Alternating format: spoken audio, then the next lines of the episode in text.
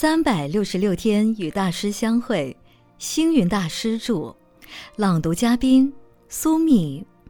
五月份，家庭居家之道。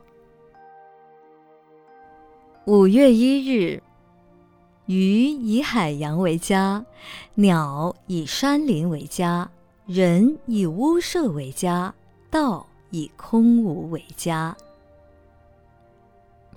在外游子总希望回家，在家待久的人总希望外出。有的人以回家很好，有的人以外出很好。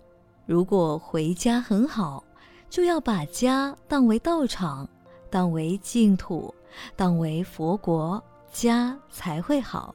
如果希望外出，则要把天下融于心中，把法界融入自己的当下。实则外出也并非不好。上班族下了班回家，有个目标，有个归宿，感觉真好。如果到了晚上没有家可归的人，徘徊在路上，心中的感觉可想而知。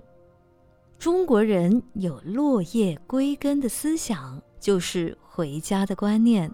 倦鸟归巢，也是懂得要回家。龙鱼归于大海，狮虎隐于深山。陶渊明不为五斗米折腰，所以高唱：“归去来兮，田园将芜胡不归？既自以心为形役，奚惆怅而独悲？”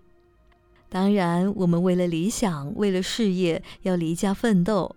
但是家园乡土。妻儿亲人更是人间的至宝，所以在外面求不到的东西，回到家庭里得到温暖也是非常的宝贵。俗语说：“桃园虽好，总非久恋之乡。”家居虽然简陋，总是自己的家。所谓金角落、银角落，不及自己家里的穷角落。